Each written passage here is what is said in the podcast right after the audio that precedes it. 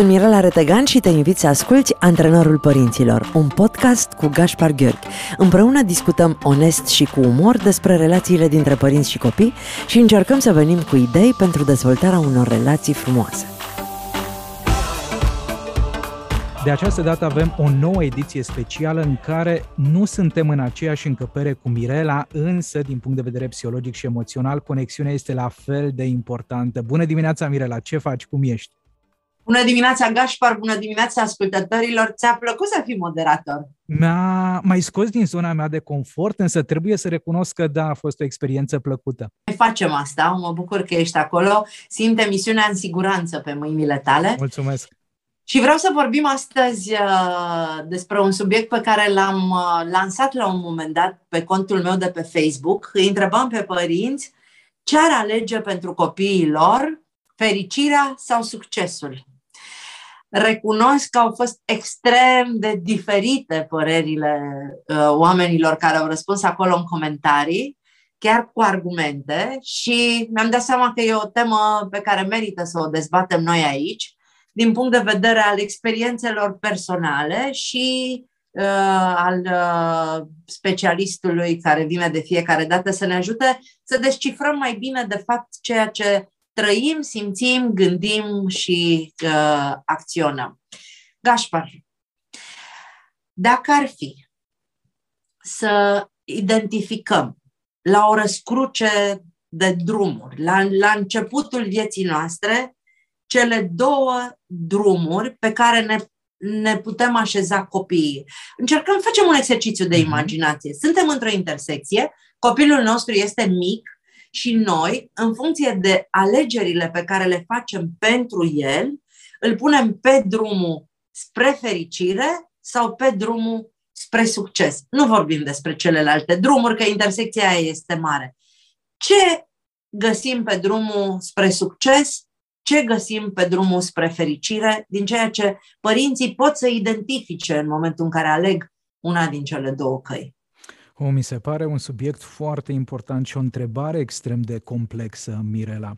Din punct de vedere psihologic, noi, uh, psihoterapeuții, specialiști în tot ceea ce înseamnă psihologia relațiilor și aspecte interpersonale, considerăm că succesul e un pic mai ușor de atins decât fericirea. Și de ce? Pentru că starea de fericire este ceea ce ne dorim cu toții pentru copiii și nepoții noștri, însă o viață reală, o viață autentică, cuprinde mai multe stări, cuprinde mai multe emoții decât starea de fericire sau emoția de bucurie. Și atunci drumul pentru succes, drumul pentru un succes autentic în care copilul să se bucure de propria experiență, în care copilul să crească, să se dezvolte, să se descopere din foarte multe puncte de vedere, este drumul pe care noi psihologii îl încurajăm de obicei. Mai mult decât atât, în uh, ultima vreme, psihologii nu mai folosesc atât de des cuvântul fericire, pe cât folosesc termenul de stare de bine. Avem nevoie să le oferim copiilor posibilitatea de a-și uh, promova, cultiva, dezvolta propria propria stare de bine, care include și emoțiile cu valență pozitivă, bucurie, entuziasm, încântare, dar și emoțiile cu o valență mai puțin pozitivă, emoțiile mai dificile, frică, furie, frustrare, anxietate, pentru că de toate acestea avem nevoie pentru a ne transforma visurile în realitate. Ce e fericirea, ce e succesul, Gașpar? Din punct de vedere psihologic, fericirea este acea stare de pace interioară, de satisfacție, de mulțumire, în care tot ceea ce se întâmplă în interiorul nostru și în exteriorul nostru e pe pozitiv. E ceea ce ne dorim cu toții mult mai des în viață, însă știm că dacă fericirea ar fi la fiecare pas, poate că nu ar mai fi atât de valoroasă și atât de importantă. Succesul, pe de cealaltă parte, reprezintă sentimentul că, da, am posibilitatea de a face, am posibilitatea de a mă implica în acele activități, de a petrece timp cu acei oameni, de a învăța acele lucruri care pentru mine contează, care cumva sunt congruente cu perspectiva mea, cu nevoile mele, cu valorile mele. Și cred că în secolul 21 un copil de succes, un adolescent de succes, un adult de succes, Mirela, este omul care are suficient de multă multă atenție, deschidere și disponibilitate față de universul interior, omul care se cunoaște pe sine și în aceeași măsură are deschidere, curiozitate și implicare în universul exterior. Nu cred că putem vorbi de succes dacă cineva pune accent doar pe exterior, doar pe a le da celorlalți, pe a-i uh, încuraja pe ceilalți, a-i motiva pe ceilalți. Aceasta este o parte foarte importantă a succesului, însă nu e suficientă pentru a ne întâlni cu ceea ce noi psihologii numim succes autentic. Pentru succesul autentic am nevoie să relaționez la fel de bine și cu propria persoană, pe cât relaționez cu cei din jur și aici copiii din zilele noastre au nevoie ca părinții să le încurajeze această abilitate, această deprindere, această înclinație către universul psihologic interior. Știi, foarte mulți dintre oamenii care au uh, scris la provocarea mea de pe Facebook uh, spuneau că își va alege copilul calea pe care va merge în viață. În același timp, eu cred că noi putem să influențăm ca și părinți foarte tare prin alegerile pe care le facem pentru ei, direcția pe care el va avea curajul să meargă. Sigur. Direcția pe care va îndrăzni să o uh, aleagă la un moment dat. Sunt foarte des întâlniți părinții care spun îl pun pe calea lui și pe urmă să se descurce. Dar eu îl pun, îl pun mm-hmm. pe drumul lui. Eu fac niște eforturi, părinte, să-l pun pe un anume drum. De unde știu eu că ăla e drumul? Exact. Asta e o întrebare foarte importantă și în ultima vreme tot mai mulți psihologi uh, ajung la concluzia că nu întâmplător oamenii din secolul 21 recurg atât de des la reconversia profesională. Pentru că probabil că mulți dintre noi am fost puși pe drumul nostru de către părinții noștri, de către bunicii noștri, de către profesorii noștri și ajungem la vârsta de 30, 40, 45, 50 de ani și ne dăm seama că de fapt nu asta este ceea ce ne dorim de la viață. Ne dăm seama că viața poate fi mult mult mai interesantă, mult mai spectaculoasă dacă facem ceea ce suntem meniți să facem. Și aici, Mirela, cred că fiecare copil are dreptul de a descoperi împreună cu părintele care este acest drum în viață. Fiecare copil are dreptul să se răzgândească, fiecare copil are dreptul să facă alegeri greșite, fiecare părinte are dreptul cumva să-și încurajeze copilul într-o anumită direcție, după care să asculte mesajul copilului, feedback-ul copilului și să se răzgândească, să dea dovadă dovadă de acea flexibilitate psihologică și să spună da, în momentul în care erai în clasa a șaptea ne-am imaginat uh, împreună sau poate mi-am imaginat eu mai mult că vei ajunge un om de radio, însă acum în clasa 11, în clasa 12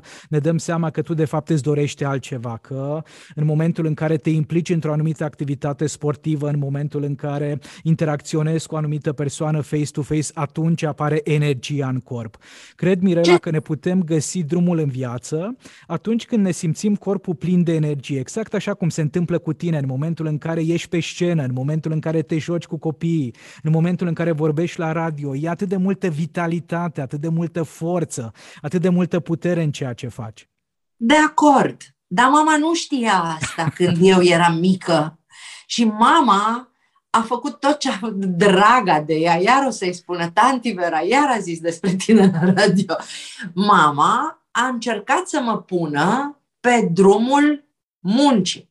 Uh-huh. Convinsă fiind că pot obține orice dacă muncesc foarte mult, dacă învăț să depun efort foarte mare.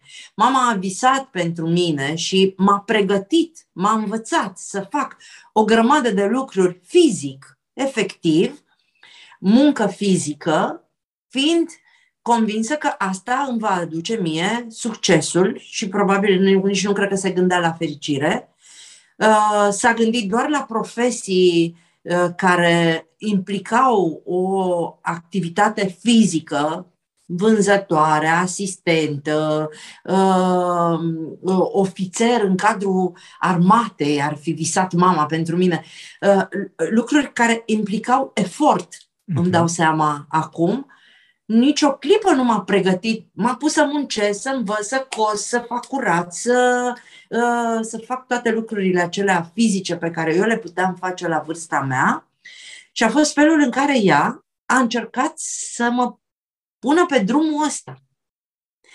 Pe partea cealaltă a venit tata, care m-a tras pe alt drum, care a zis, uite, astea sunt cărțile pe care eu le-am citit, asta e muzica pe care eu o ascult, las-o pe măta și când nu ne prinde ea, tu pune mâna și citește procesul de la Nürnberg și citește Magicianul și citește Shogunul și citește astea că pe mine astea m-au făcut fericită. Mi-a dat colecția Jules Verne în brațe și uh, era seria aceea de povești nemuritoare, dacă mai ții minte. Sigur.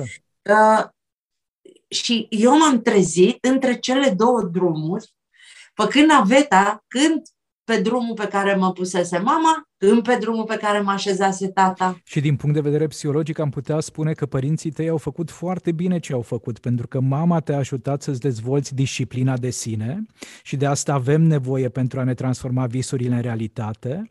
Cred în continuare că inclusiv în secolul 21 copiii, adolescenții, tinerii au nevoie să muncească, au nevoie să uh, diferențieze între comportamentele care sunt prioritare și comportamentele care nu contează atât de mult, au nevoie să aibă grijă de propria, perso- de propria persoană, să se descurce.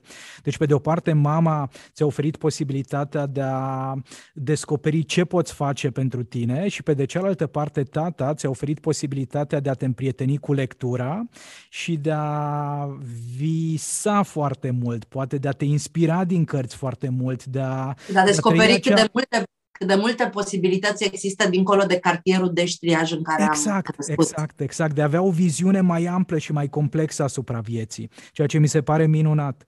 La tine cum a fost? La mine, lectura făcea parte din viața noastră de familie, doar că eu am fost genul de copil căruia nu i-a plăcut să, să citească și asta din cauza faptului că părinții nu se jucau cu mine.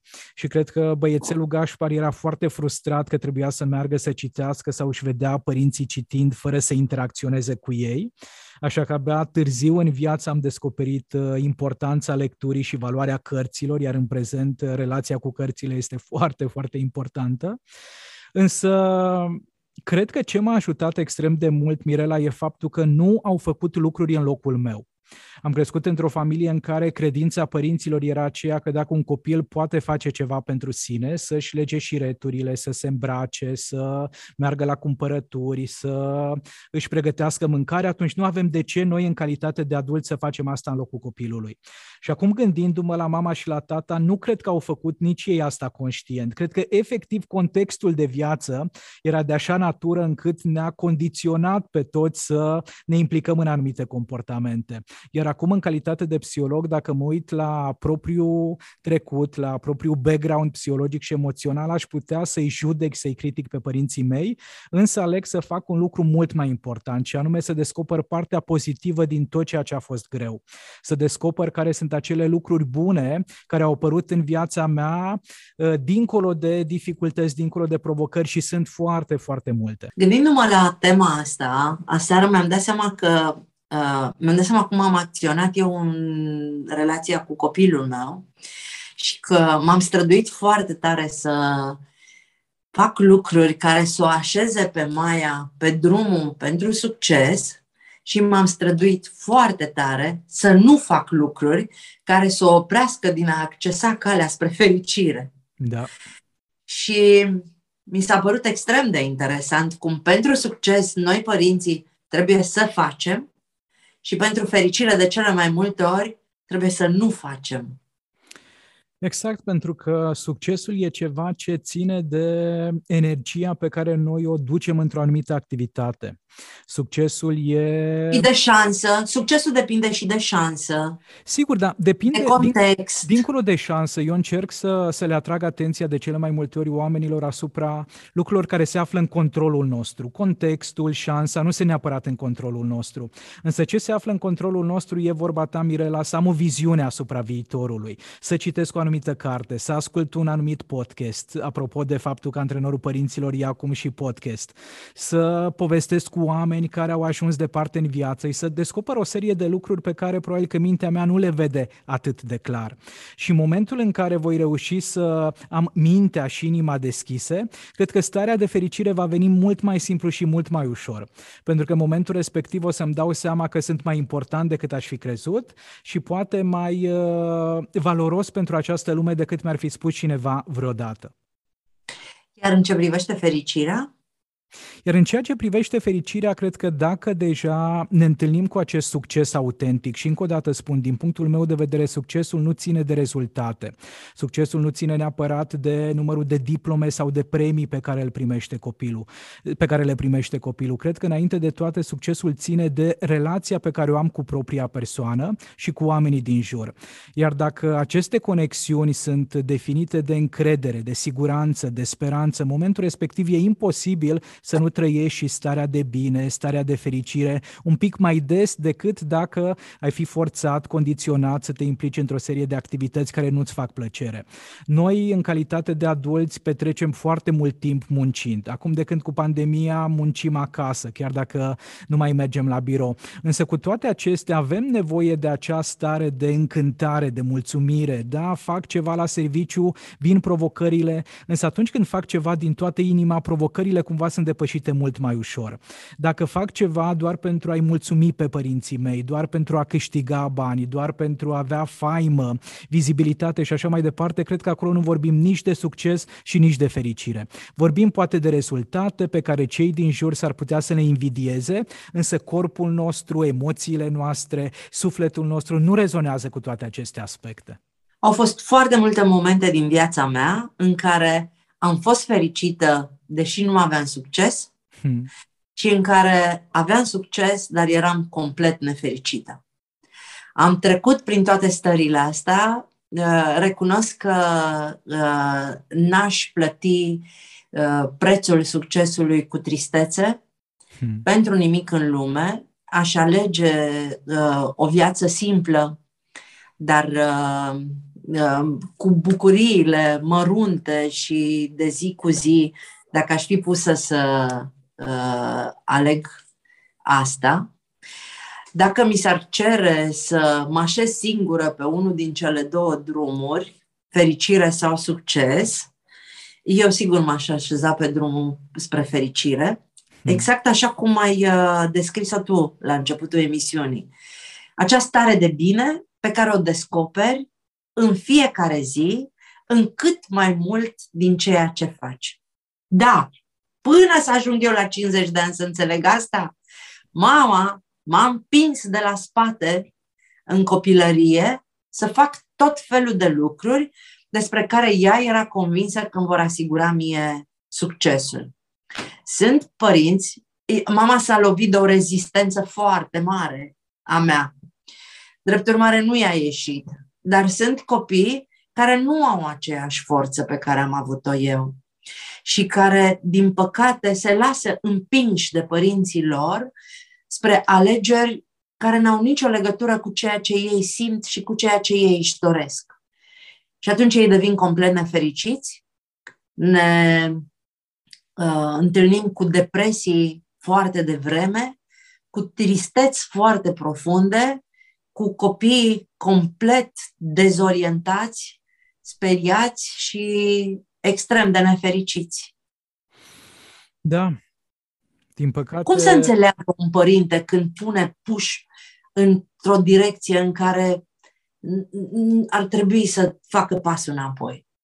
Cred că e foarte, foarte important, Mirela, să pornim de la faptul că nu putem anticipa ce va însemna succesul peste două, trei decenii, atunci când copiii noștri vor deveni adulți. Așa cum nu merită să forțăm lucrurile, pentru că s-ar putea să aducem mai degrabă nefericirea decât fericirea în viața copiilor. Și între noi sunt multe diferențe între noi, Mirela. Tu ai crescut într-o familie în care mama te-ar fi direcționat pe o anumită cale, însă tu ai avut rezistența necesară pentru a spune stop.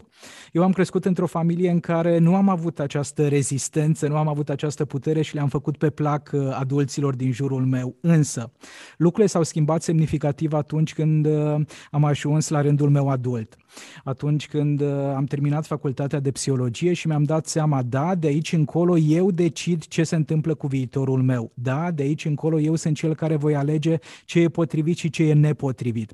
Și aici cred că fiecare dintre noi are libertatea, are posibilitatea de a schimba această traiectorie. Sigur că venim de acasă cu încurajări, cu mesaje, cu cine suntem, ce putem face, cât de mult putem visa, însă în momentul în care deja nu mai suntem atât de dependenți de de părinții noștri. În momentul în care ne-am construit o autonomie, noi putem schimba semnificativ lucrurile. Părinții mei au uh, vrut să mă pună pe un anumit drum până pe la vârsta de 18 ani, după care, din fericire, au găsit cumva maturitatea ca înainte de a da admitere la facultate să mă întrebe pe mine ce cred că m-ar face fericit în viață. Evident că eu până în momentul respectiv, făcând o serie de lucruri care țineau mai degrabă de ce îmi spuneau cei din jur, m-am uitat la părinții mei și am zis că nu știu. Nu mă întreba ce m-ar face fericit în viață pentru că nu m-am gândit la asta niciodată până acum. Noi n-am purtat până acum astfel de discuții.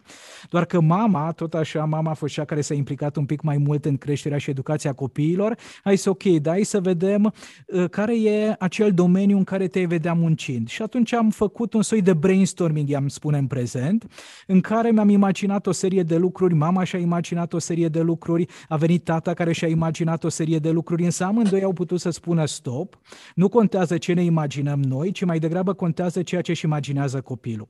Și cred că acei părinți care ne ascultă acum și care realizează că de fapt viața e un pic mai complexă, că nu poți controla totul atât de mult pe cât ți-ai dori, au posibilitatea de a face probabil aceste exerciții încă de acum cu copiilor, poate cu copii școlari mici, cu copii preadolescenți, cu copii adolescenți. Cred că niciodată nu este prea târziu, Mirela, să le oferim copiilor posibilitatea de a se trăi pe sine. Însă pentru asta e nevoie de un cadru, e nevoie de acel context pe care ți l-a oferit și mama ție, pe care ți l-a oferit tatăl tău ție. Și apoi lucrurile s-au schimbat enorm. Atunci când uh, se punea problema succesului meu în viață, părinții mei au avut foarte puține variante, foarte mm. puține posibilități. Erau câteva meserii pe care le puteai face, erau câteva joburi în care visai să ajungi. Era foarte clar. Eu știi, am știut de la început că uh, tot ceea ce îmi doresc să fac are legătură cu copiii. Mă vedeam profesoară. Nu puteam să mă duc mai departe de atât. O profesoară și pentru că proveneam dintr-o condiție modestă, mă gândeam la o profesoară la țară, nu, nu îndrăzneam să visez că aș putea să fiu profesoară în, la oraș, undeva, la o școală dintr-un oraș. Și dacă tot mă duc la țară, bunica s-a gândit că ar fi bine să mă mări cu popa satului. și atunci eu îmi imaginam ce spectacole o să fac eu cu enoriașii, pentru că în zona asta uh, mintea mea visa să, de fapt, să aducă fericirea oamenilor și să-i facă să se bucure de evenimentele frumoase din, din viața lor. Dar nu știam atunci că eu voi putea să inventez un proiect în care să urc pe o scenă și de pe scena aia mii de oameni să rezoneze cu mine în același timp, să creez un canal de YouTube care are două milioane de oameni wow. care se hrănesc de acolo, să fac o emisiune la televizor, să se uite milioane de oameni, să fac cu tine antrenorul părinților pe care îl ascultă 500 de mii de români din toate locurile, să scriu cărți. Eu fac același lucru pe care mi l-am dorit toată viața și pe care am știut undeva în sinea mea că vreau să-l fac, în moduri în care habar n-aveam acum 30 de ani că mă pot manifesta. Și asta cred că e partea foarte frumoasă a vieții, Mirela, că nu putem controla viitorul, însă putem face ceva în prezent ca nouă și copiilor să le fie mai bine. Astăzi e foarte, e și mai greu decât era înainte.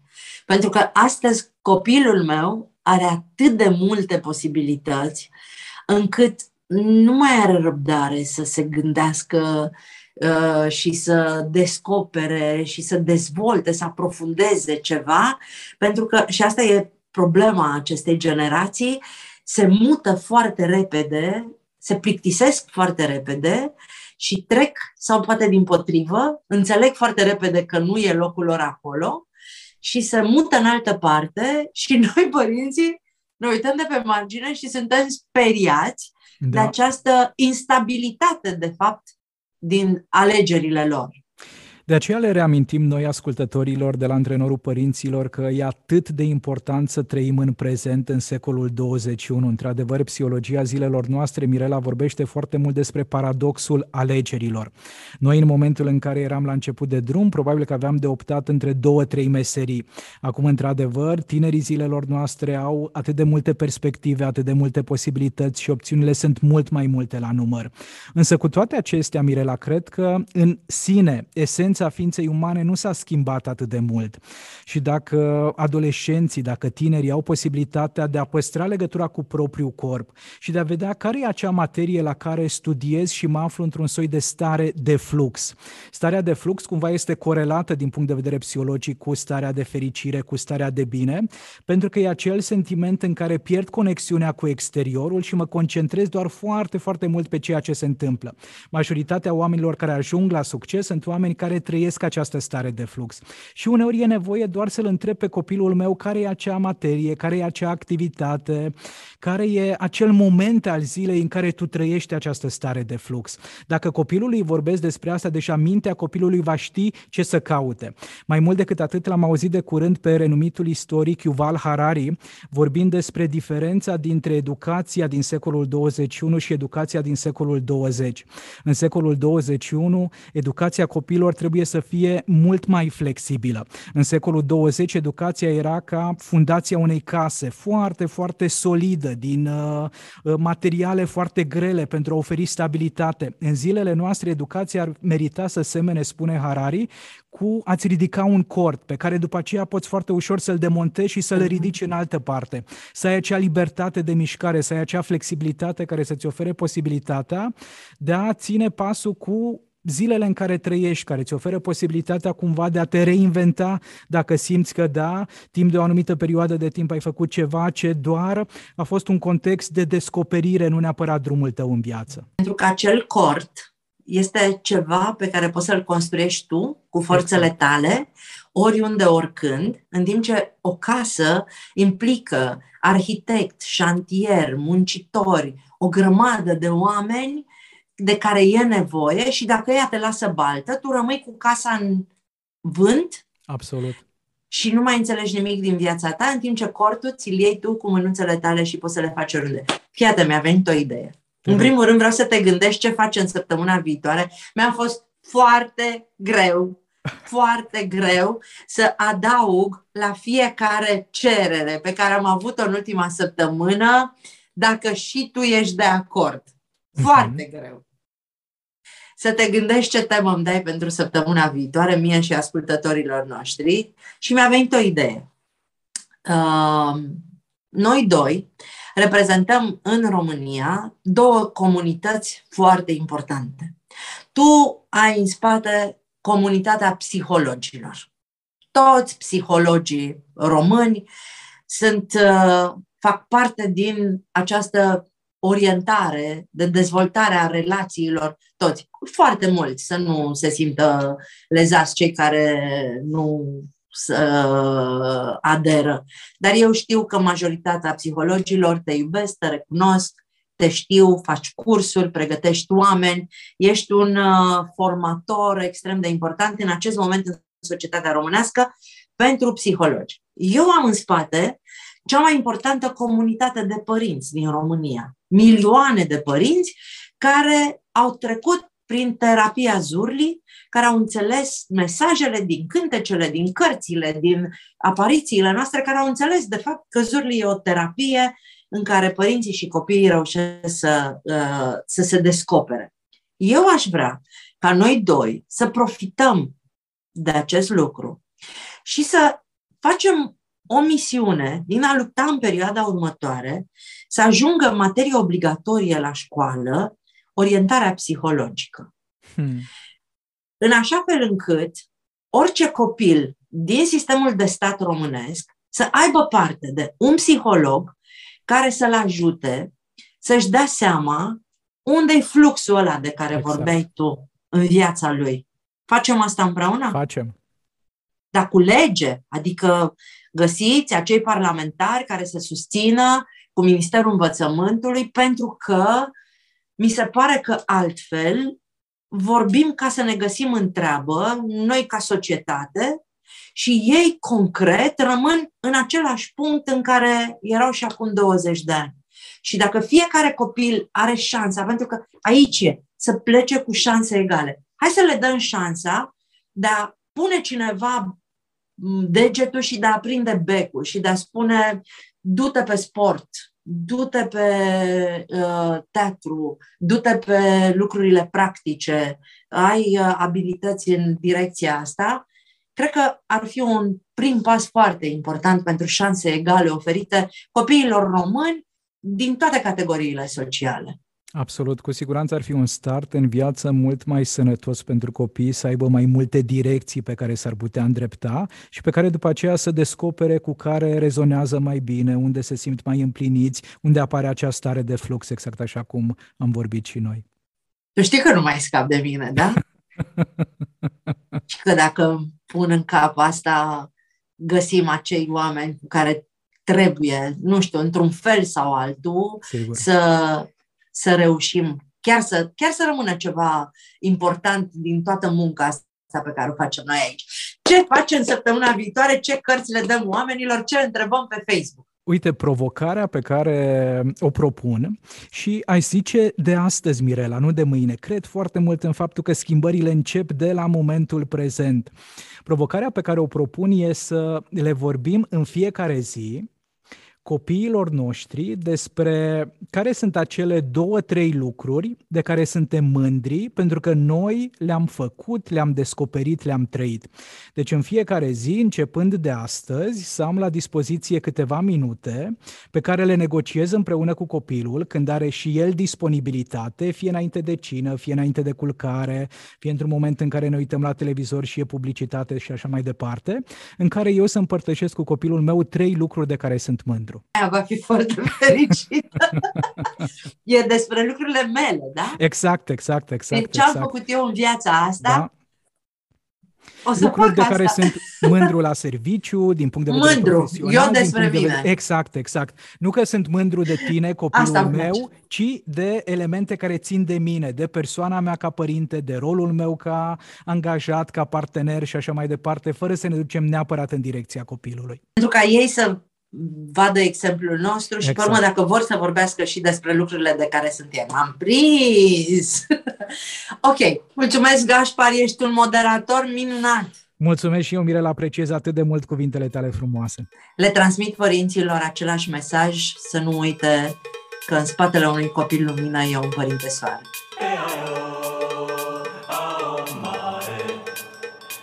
Ați ascultat Antrenorul Părinților cu Mirela Retegan și Gaspar Gheorghe, un podcast pentru părinții curajoși care cresc copii fericiți.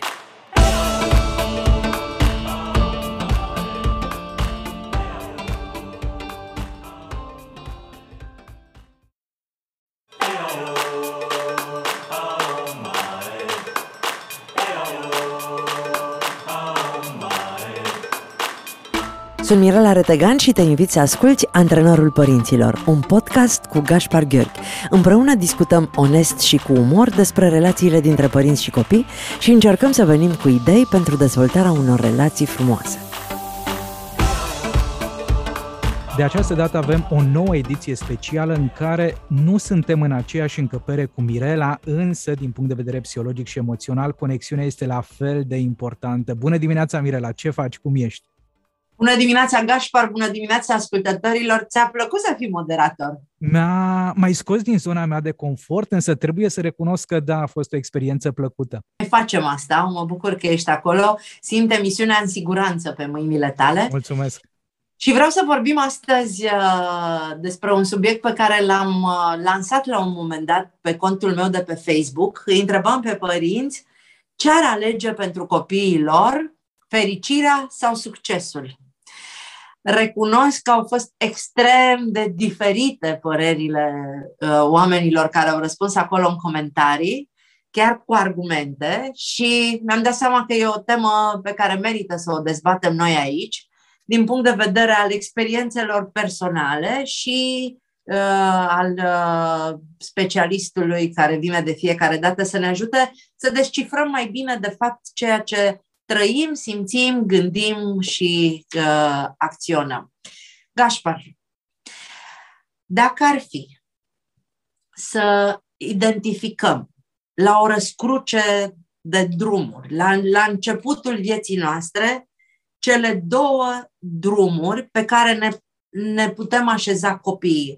Încercăm, facem un exercițiu de mhm. imaginație. Suntem într-o intersecție, copilul nostru este mic, și noi, în funcție de alegerile pe care le facem pentru el, îl punem pe drumul spre fericire sau pe drumul spre succes. Nu vorbim despre celelalte drumuri, că intersecția aia este mare. Ce găsim pe drumul spre succes? Ce găsim pe drumul spre fericire? Din ceea ce părinții pot să identifice în momentul în care aleg una din cele două căi. O, mi se pare un subiect foarte important și o întrebare extrem de complexă, Mirela.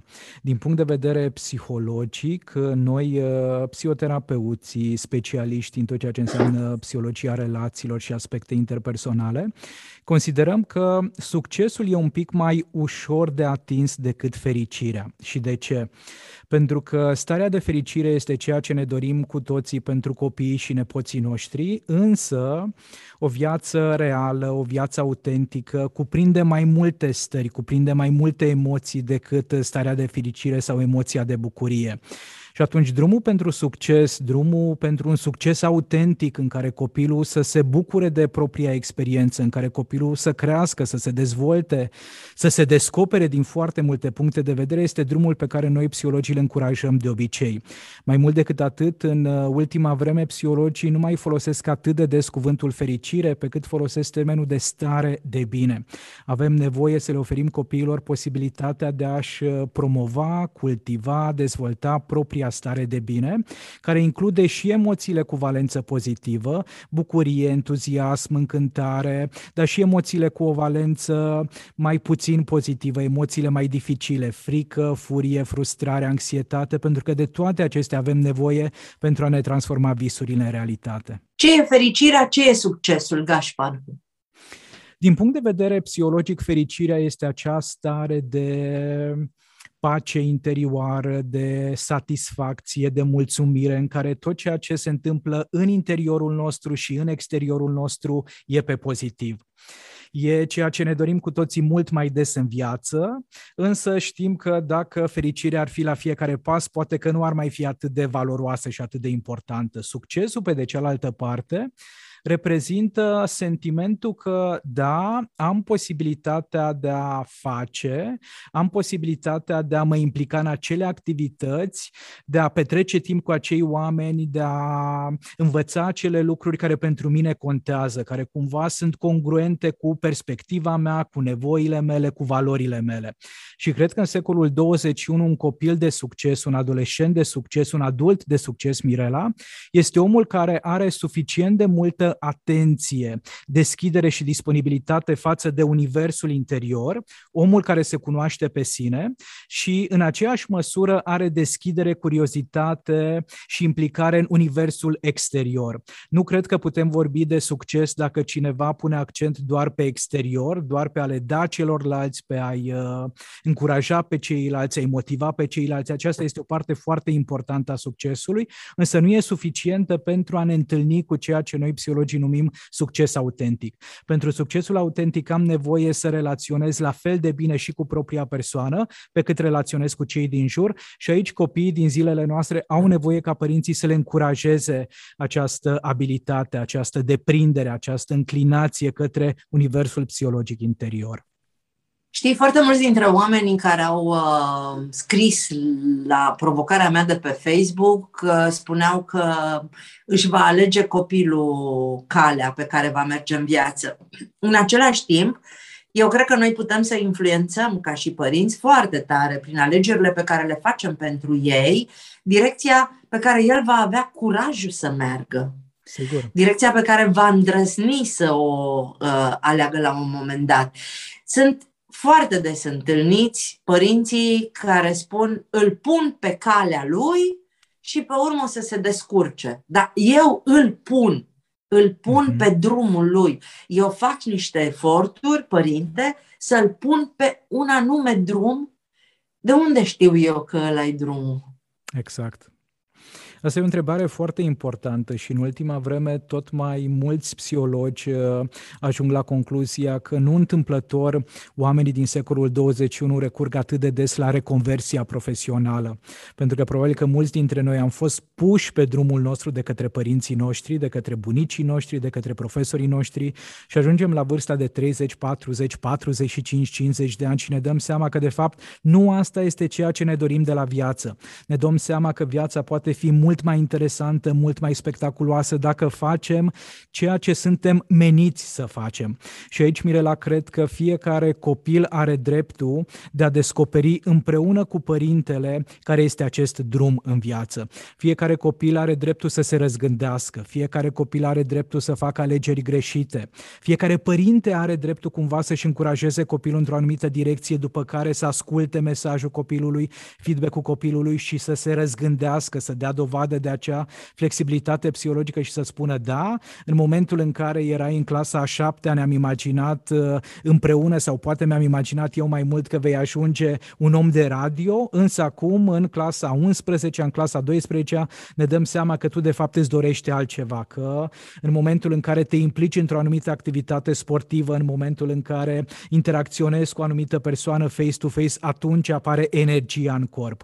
Cred, Mirela, că ne putem găsi drumul în viață atunci când ne simțim corpul plin de energie, exact așa cum se întâmplă cu tine în momentul în care ești pe scenă, în momentul în care te joci cu copiii, în momentul în care vorbești la radio. E atât de multă vitalitate, atât de multă forță, atât de multă putere în ceea ce faci. De acord, dar mama nu știa asta când eu eram mică. Și mama a făcut tot ce a draga de ea, iar o să-i spună, tanti Vera, iar a zis despre tine la radio. Mama a încercat să mă pună pe drumul muncii. Uh-huh. Convinsă fiind că pot obține orice dacă muncesc foarte mult, dacă învăț să depun efort foarte mare. Mama a visat pentru mine și m-a pregătit, m-a învățat să fac o grămadă de lucruri fizic, efectiv, muncă fizică, fiind convinsă că asta îmi va aduce mie succesul și probabil nici nu cred că se gândea la fericire. Uh, s-a gândit doar la profesii uh, care implicau o activitate fizică vânzătoare, asistentă, uh, ofițer în cadrul armatei, ar fi visat mama pentru mine. Uh, lucruri care implicau efort, uh-huh. îmi mhm. dau seama acum. Nici o clipă nu m-a pregătit. M-a pus să muncesc, să învăț, să cos, să fac curat, să, uh, să fac toate lucrurile acelea fizice pe care eu le puteam face la vârsta mea. Și a fost felul în care ea a încercat să mă pună pe drumul ăsta. Pe partea cealaltă a venit tata, care m-a tras pe alt drum, care a zis, uite, astea sunt cărțile pe care eu le-am citit, asta e muzica pe care eu o ascult, las-o pe măta și când nu ne prinde ea, tu pune mâna și citește procesul de la Nürnberg și citește Magicianul și citește Shogunul și citește astea că pe mine astea m-au făcut fericită. Mi-a dat colecția Jules Verne în brațe și uh, era seria aceea de povești nemuritoare, dacă mai ții minte. Sigur. Uh, și eu m-am trezit între cele două drumuri, făcând naveta când pe drumul pe care mă pusese mama, când pe drumul pe care mă așezase tata. Și din punct de vedere psihologic am putea spune că părinții tăi au făcut foarte bine ce au făcut, pentru că mama te-a ajutat să-ți dezvolți disciplina de sine și de asta avem nevoie pentru a ne transforma visurile în realitate. Cred în continuare că inclusiv în secolul 21 copiii, adolescenții, tinerii au nevoie să muncească, au nevoie să uh, diferențieze între comportamentele care sunt prioritare și comportamentele care nu contează atât de mult, au nevoie să aibă grijă de propria, perso- de propria persoană, să se descurce. Deci, pe de o parte, mama ți-a oferit posibilitatea de a descoperi ce poți face pentru tine și pe de cealaltă parte, tata ți-a oferit posibilitatea de a te împrieteni cu lectura și de a visa foarte mult, poate de a te inspira din cărți foarte mult, de a... De a descoperi cât acea... de multe cât de multe posibilități există dincolo de cartierul de ștriaj în care exact, am crescut. Exact, exact, de a avea o viziune mai amplă și mai complexă asupra vieții, ceea ce mi se pare minunat. La tine cum a fost?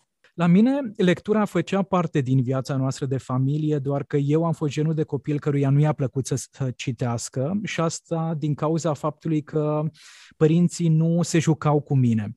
Și cred că băiețelul Gașpar era foarte frustrat că trebuia să meargă să citească sau își vedea părinții citind fără să interacționeze cu ei. Așa că abia târziu în viață am descoperit uh, importanța lecturii și valoarea cărților, iar în prezent uh, relația cu cărțile este foarte, foarte importantă. Însă cred că ce m-a ajutat extrem de mult, Mirela, e faptul că nu au făcut lucruri în locul meu. Am crescut într-o familie în care credința părinților era aceea că dacă un copil poate face ceva pentru sine, să-și lege și returile, să se îmbrace, să meargă la cumpărături, să își pregătească mâncare, atunci nu avem de ce noi în calitate de adulți să facem asta în locul copilului. Și acum gândindu-mă la mama și la tata, nu cred că au făcut nici ei asta conștient. Cred că efectiv contextul de viață era de așa natură încât ne-a condiționat pe toți să ne implicăm în anumite comportamente. Iar acum, în calitate de psiholog, dacă mă uit la propriul trecut, la propriul background psihologic și emoțional, aș putea să-i judec, să-i critic pe părinții mei, însă aleg să fac un lucru mult mai important, și anume să descoper partea pozitivă din tot ceea ce a fost greu. Să descoper care sunt acele lucruri bune care au apărut în viața mea, uh, dincolo de dificultăți, dincolo de provocări și sunt foarte, foarte multe. Gândindu-mă la tema asta, aseară mi-am dat seama că uh, mi-am dat seama cum am acționat eu în relația cu copilul meu și că m-am străduit foarte tare să fac lucruri care să o așeze pe Maia pe drumul pentru succes și m-am străduit foarte tare să nu fac lucruri care să o oprească din a accesa calea spre fericire. Da. Și mi s-a părut extrem de interesant cum pentru succes noi părinții trebuie să facem și pentru fericire de cele mai multe ori trebuie să nu facem. Exact, pentru că succesul e ceva ce ține de energia pe care noi o ducem într-o anumită activitate. Succesul e... Și de șansă. Succesul depinde și de șansă. Sigur, da. Depinde... De context. Din, dincolo de șansă, eu încerc să, să le atrag atenția de cele mai multe ori oamenilor asupra lucrurilor care se află în controlul nostru. Contextul, șansa, nu se neapărat în controlul nostru. Însă ce se află în controlul nostru e vorba ta, Mirela, să am o viziune asupra viitorului, să citesc o anumită carte, să ascult un anumit podcast, apropo de faptul că antrenorul părinților e acum și podcast, să povestesc cu oameni care au ajuns departe în viață, să descoper o serie de lucruri pe care probabil că mintea mea nu le vede atât de clar. Și în momentul în care voi reuși să am mintea și inima deschise, cred că starea de fericire va veni mult mai simplu și mult mai ușor. Pentru că în momentul respectiv o să-mi dau seama că sunt mai important decât aș fi crezut și poate mai uh, valoros pentru această lume decât mi-ar fi spus cineva vreodată. Iar în ce privește fericirea? Iar în ceea ce privește fericirea, cred că dacă deja ne întâlnim cu acest succes autentic și încă o dată spun, din punctul meu de vedere, succesul nu ține de rezultate. Succesul nu ține neapărat de numărul de diplome sau de premii pe care îl primește copilul, pe care le primește copilul. Cred că înainte de toate succesul ține de relația pe care o am cu propria persoană și cu oamenii din jur. Iar dacă aceste conexiuni sunt definite de încredere, de siguranță, de speranță, în momentul respectiv e imposibil să nu trăiești și starea de bine, starea de fericire un pic mai des decât dacă ai fi forțat, condiționat să te implici într-o serie de activități care nu-ți fac plăcere. Noi, în calitate de adulți, petrecem foarte mult timp muncind. Acum, de când cu pandemia, muncim acasă, chiar dacă nu mai mergem la birou. Însă, cu toate acestea, avem nevoie de acea stare de încântare, de mulțumire. Da, fac ceva la serviciu, vin provocările, însă atunci când fac ceva din toată inima, provocările cumva sunt depășite mult mai ușor. Dacă fac ceva doar pentru a-i mulțumi pe părinții mei, doar pentru a câștiga bani, doar pentru a avea faimă, vizibilitate și așa mai departe, cred că acolo nu vorbim nici de succes și nici de fericire. Vorbim poate de rezultate pe care cei din jur s-ar putea să ne invidieze, însă corpul nostru, emoțiile noastre, sufletul nostru nu rezonează cu toate aceste aspecte. Au fost foarte multe momente din viața mea în care am fost fericită deși nu aveam succes. Hmm. și în care aveam succes, dar eram complet nefericită. Am trecut prin toate stările astea, uh, recunosc că uh, n-aș plăti uh, prețul succesului cu tristețe hmm. pentru nimic în lume, aș alege o viață simplă, dar cu bucuriile mărunte și de zi cu zi, dacă aș fi pusă să uh, aleg asta. Dacă mi s-ar cere să mă așez singură pe unul din cele două drumuri, fericire sau succes, eu sigur m-aș așeza pe drumul spre fericire, hmm. exact așa cum ai uh, descris-o tu la începutul emisiunii. Acea stare de bine pe care o descoperi în fiecare zi, în cât mai mult din ceea ce faci.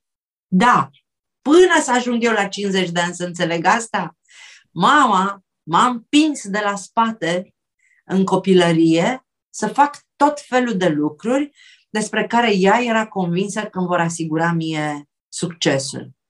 Sunt părinți, mama s-a lovit de o rezistență foarte mare a mea. Drept urmare, nu i-a ieșit. Dar sunt copii care nu au aceeași forță pe care am avut-o eu și care, din păcate, se lasă împinși de părinții lor spre alegeri care n-au nicio legătură cu ceea ce ei simt și cu ceea ce ei își doresc.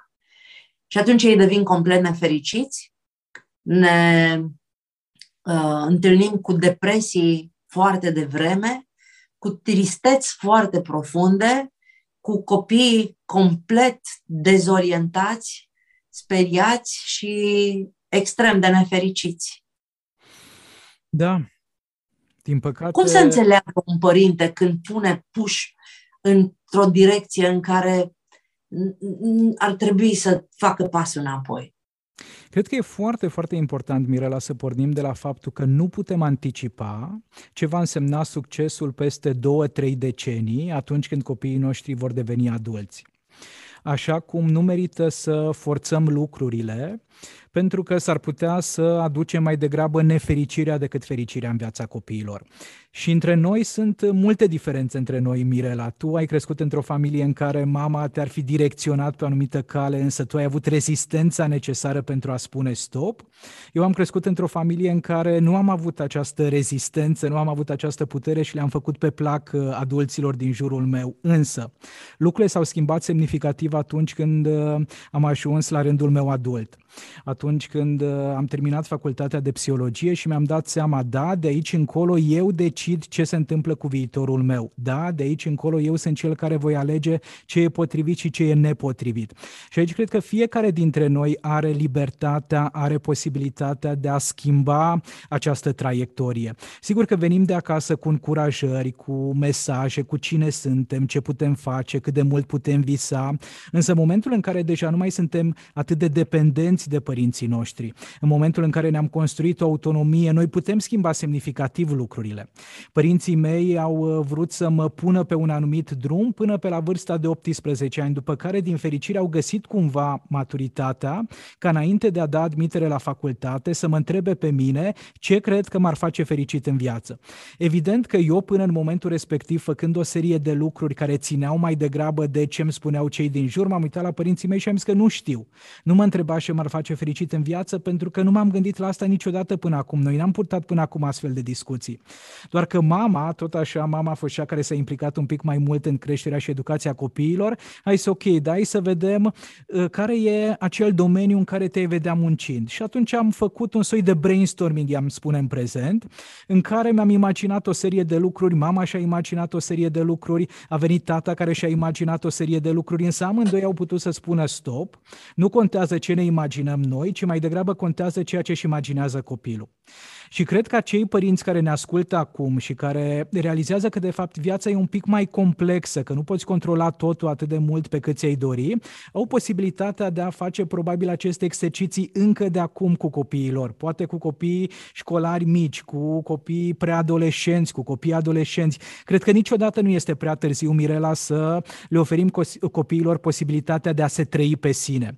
Însă pentru asta da, e păi nevoie de un cadru, e nevoie de acel context pe care ți l-a oferit și mama ție, pe care ți l-a oferit tatăl tău ție. Și apoi lucrurile s-au schimbat enorm. Atunci când uh, se punea problema succesului meu în viață, părinții mei au avut foarte puține variante, foarte puține posibilități. Erau câteva meserii pe care le puteai face, erau câteva joburi în care visai să ajungi. Era foarte clar. Eu știi, am știut de la început că uh, tot ceea ce îmi doresc să fac are legătură cu copiii. Mă vedeam profesoară. Nu puteam să mă duc mai departe de atât. O profesoară și pentru că proveneam dintr-o condiție modestă, mă gândeam la o profesoară la țară, nu, nu îndrăzneam să visez că aș putea să fiu profesoară în, la oraș, undeva, la o școală dintr-un oraș. Și dacă tot mă duc la țară, bunica s-a gândit că ar fi bine să mă mări cu popa satului. și atunci eu îmi imaginam ce spectacole o să fac eu cu enoriașii, pentru că în zona asta uh, mintea mea visa să, de fapt, să aducă fericirea oamenilor și să-i facă să se bucure de evenimentele frumoase din, din viața lor.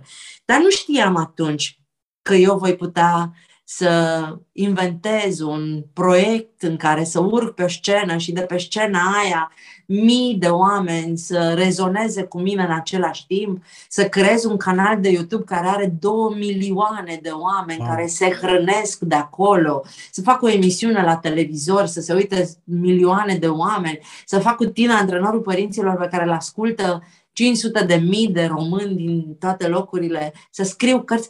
Eu fac același lucru pe care mi l-am dorit toată viața și pe care am știut undeva în sinea mea că vreau să-l fac, în moduri în care habar n-aveam acum 30 de ani că mă pot manifesta. Și asta cred că e partea foarte frumoasă a vieții, Mirela, că nu putem controla viitorul, însă putem face ceva în prezent ca nouă și copiilor să le fie mai bine. Astăzi e foarte, e și mai greu decât era înainte. Pentru că astăzi copilul meu are atât de multe posibilități încât nu mai are răbdare să se gândească uh, și să descopere și să dezvolte, să aprofundeze ceva, pentru că, și asta e problema acestei generații, se mută foarte repede, se plictisesc foarte repede și trec, sau poate din potrivă, înțeleg foarte repede că nu e locul lor acolo și se mută în altă parte și noi, părinții, ne uităm de pe margine și suntem speriați da. de această instabilitate, de fapt, din alegerile lor.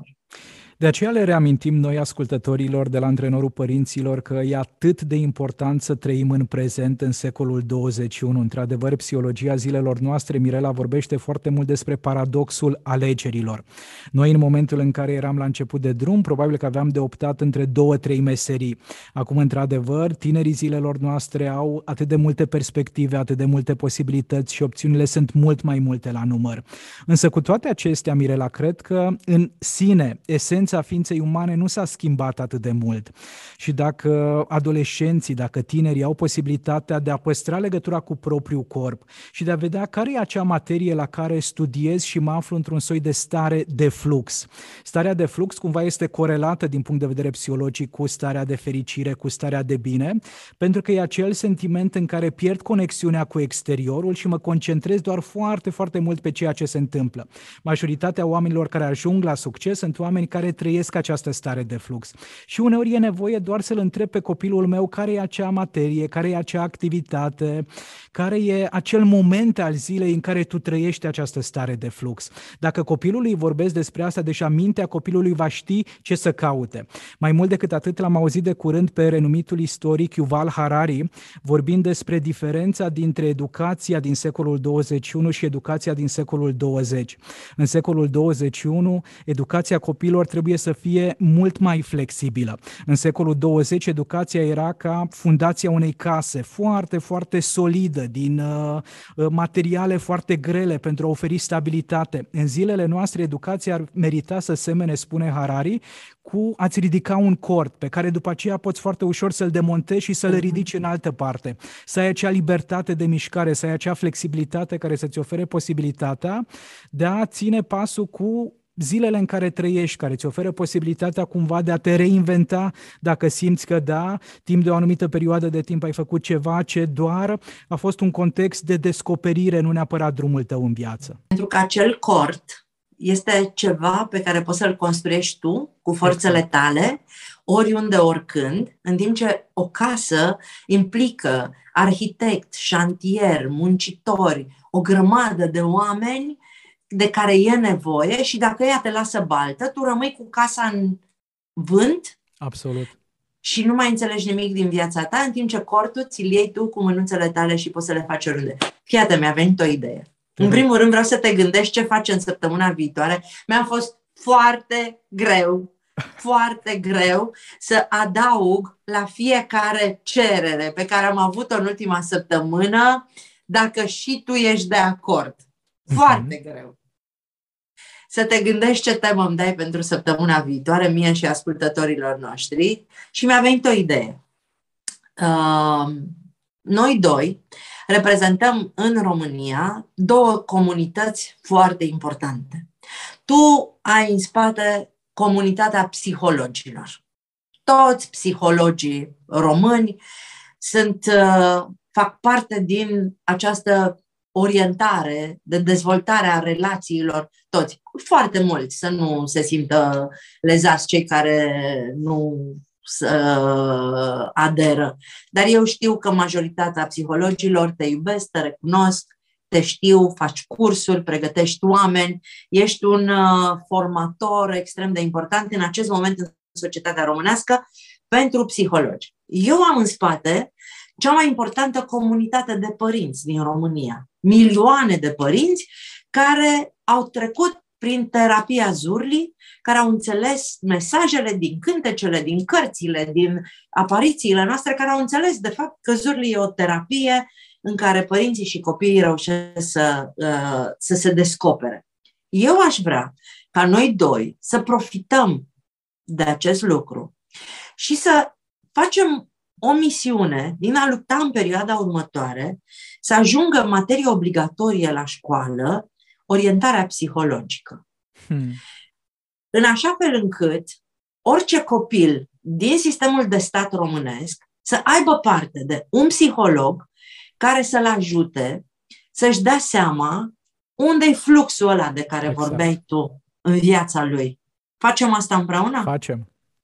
Dar cu lege, adică găsiți acei parlamentari care să susțină cu Ministerul Învățământului, pentru că mi se pare că altfel vorbim ca să ne găsim în treabă, noi ca societate, și ei concret rămân în același punct în care erau și acum 20 de ani. Și dacă fiecare copil are șansa, pentru că aici e, să plece cu șanse egale, hai să le dăm șansa de a pune cineva degetul și de a prinde becul și de a spune du-te pe sport, du-te pe uh, teatru, du-te pe lucrurile practice, ai uh, abilități în direcția asta, cred că ar fi un prim pas foarte important pentru șanse egale oferite copiilor români din toate categoriile sociale. Absolut, cu siguranță ar fi un start în viață mult mai sănătos pentru copii, să aibă mai multe direcții pe care s-ar putea îndrepta și pe care după aceea să descopere cu care rezonează mai bine, unde se simt mai împliniți, unde apare acea stare de flux, exact așa cum am vorbit și noi. Tu știi că nu mai scap de mine, da? și că dacă pun în cap asta, găsim acei oameni cu care trebuie, nu știu, într-un fel sau altul, Sigur. să să reușim, chiar să, chiar să rămână ceva important din toată munca asta pe care o facem noi aici. Ce facem săptămâna viitoare, ce cărți le dăm oamenilor, ce întrebăm pe Facebook. Uite, provocarea pe care o propun și ai zice de astăzi, Mirela, nu de mâine. Cred foarte mult în faptul că schimbările încep de la momentul prezent. Provocarea pe care o propun e să le vorbim în fiecare zi copiilor noștri despre care sunt acele două, trei lucruri de care suntem mândri pentru că noi le-am făcut, le-am descoperit, le-am trăit. Deci în fiecare zi, începând de astăzi, să am la dispoziție câteva minute pe care le negociez împreună cu copilul când are și el disponibilitate, fie înainte de cină, fie înainte de culcare, fie într-un moment în care ne uităm la televizor și e publicitate și așa mai departe, în care eu să împărtășesc cu copilul meu trei lucruri de care sunt mândru. Aia va fi foarte fericită. e despre lucrurile mele, da? Exact, exact, exact. Deci ce am exact. făcut eu în viața asta, Da? o să lucruri fac de care asta. sunt mândru la serviciu, din punct de vedere Mândru, profesional. eu din despre punct de mine. vedere- Exact, exact. Nu că sunt mândru de tine, copilul Asta îmi place. meu, ci de elemente care țin de mine, de persoana mea ca părinte, de rolul meu ca angajat, ca partener și așa mai departe, fără să ne ducem neapărat în direcția copilului. Pentru ca ei să vadă exemplul nostru și, pe Exact. urmă, dacă vor să vorbească și despre lucrurile de care sunt eu. M-am prins! ok, mulțumesc, Gașpar, ești un moderator minunat. Mulțumesc și eu, Mirela, apreciez atât de mult cuvintele tale frumoase. Le transmit părinților același mesaj, să nu uite că în spatele unui copil lumină e un părinte soare.